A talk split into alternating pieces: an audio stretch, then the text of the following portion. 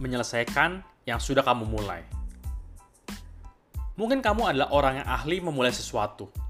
Itu bagus. Akan tetapi, orang melihat bukan seberapa banyak kamu mulai, tetapi seberapa banyak yang telah kamu selesaikan dari yang apa telah kamu mulai. Ini lebih penting.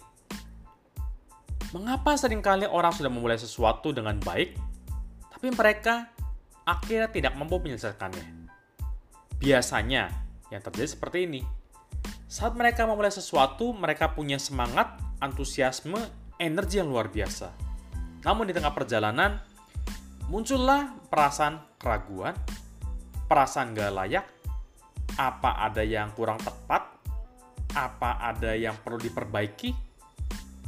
Inilah pikiran-pikiran yang berkecamuk dalam diri mereka yang membuat mereka akhirnya terhenti.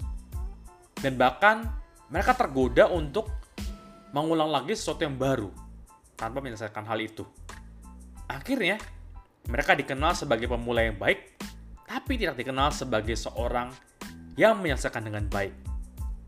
Mulai hari ini, jadilah orang-orang yang menyelesaikan apa yang telah Anda mulai.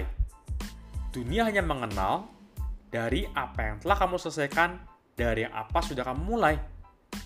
Pencapaian-pencapaian besar dapat diraih karena mereka menyelesaikan apa yang sudah mereka canangkan pada awalnya.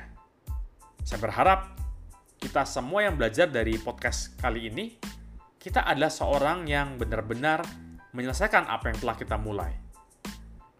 Hilangkanlah keraguan-keraguan, rasa khawatir, pasang galak yang muncul dalam hidup kita. Mulai bertindak, percayalah, sekarang mulai bertindak, jalan terbuka, dan akan ada bantuan yang akan membantu kamu untuk membuat kamu akhirnya mencapai tujuan kamu. Demikian dari saya dan Luis. Sukses untuk Anda. God bless you.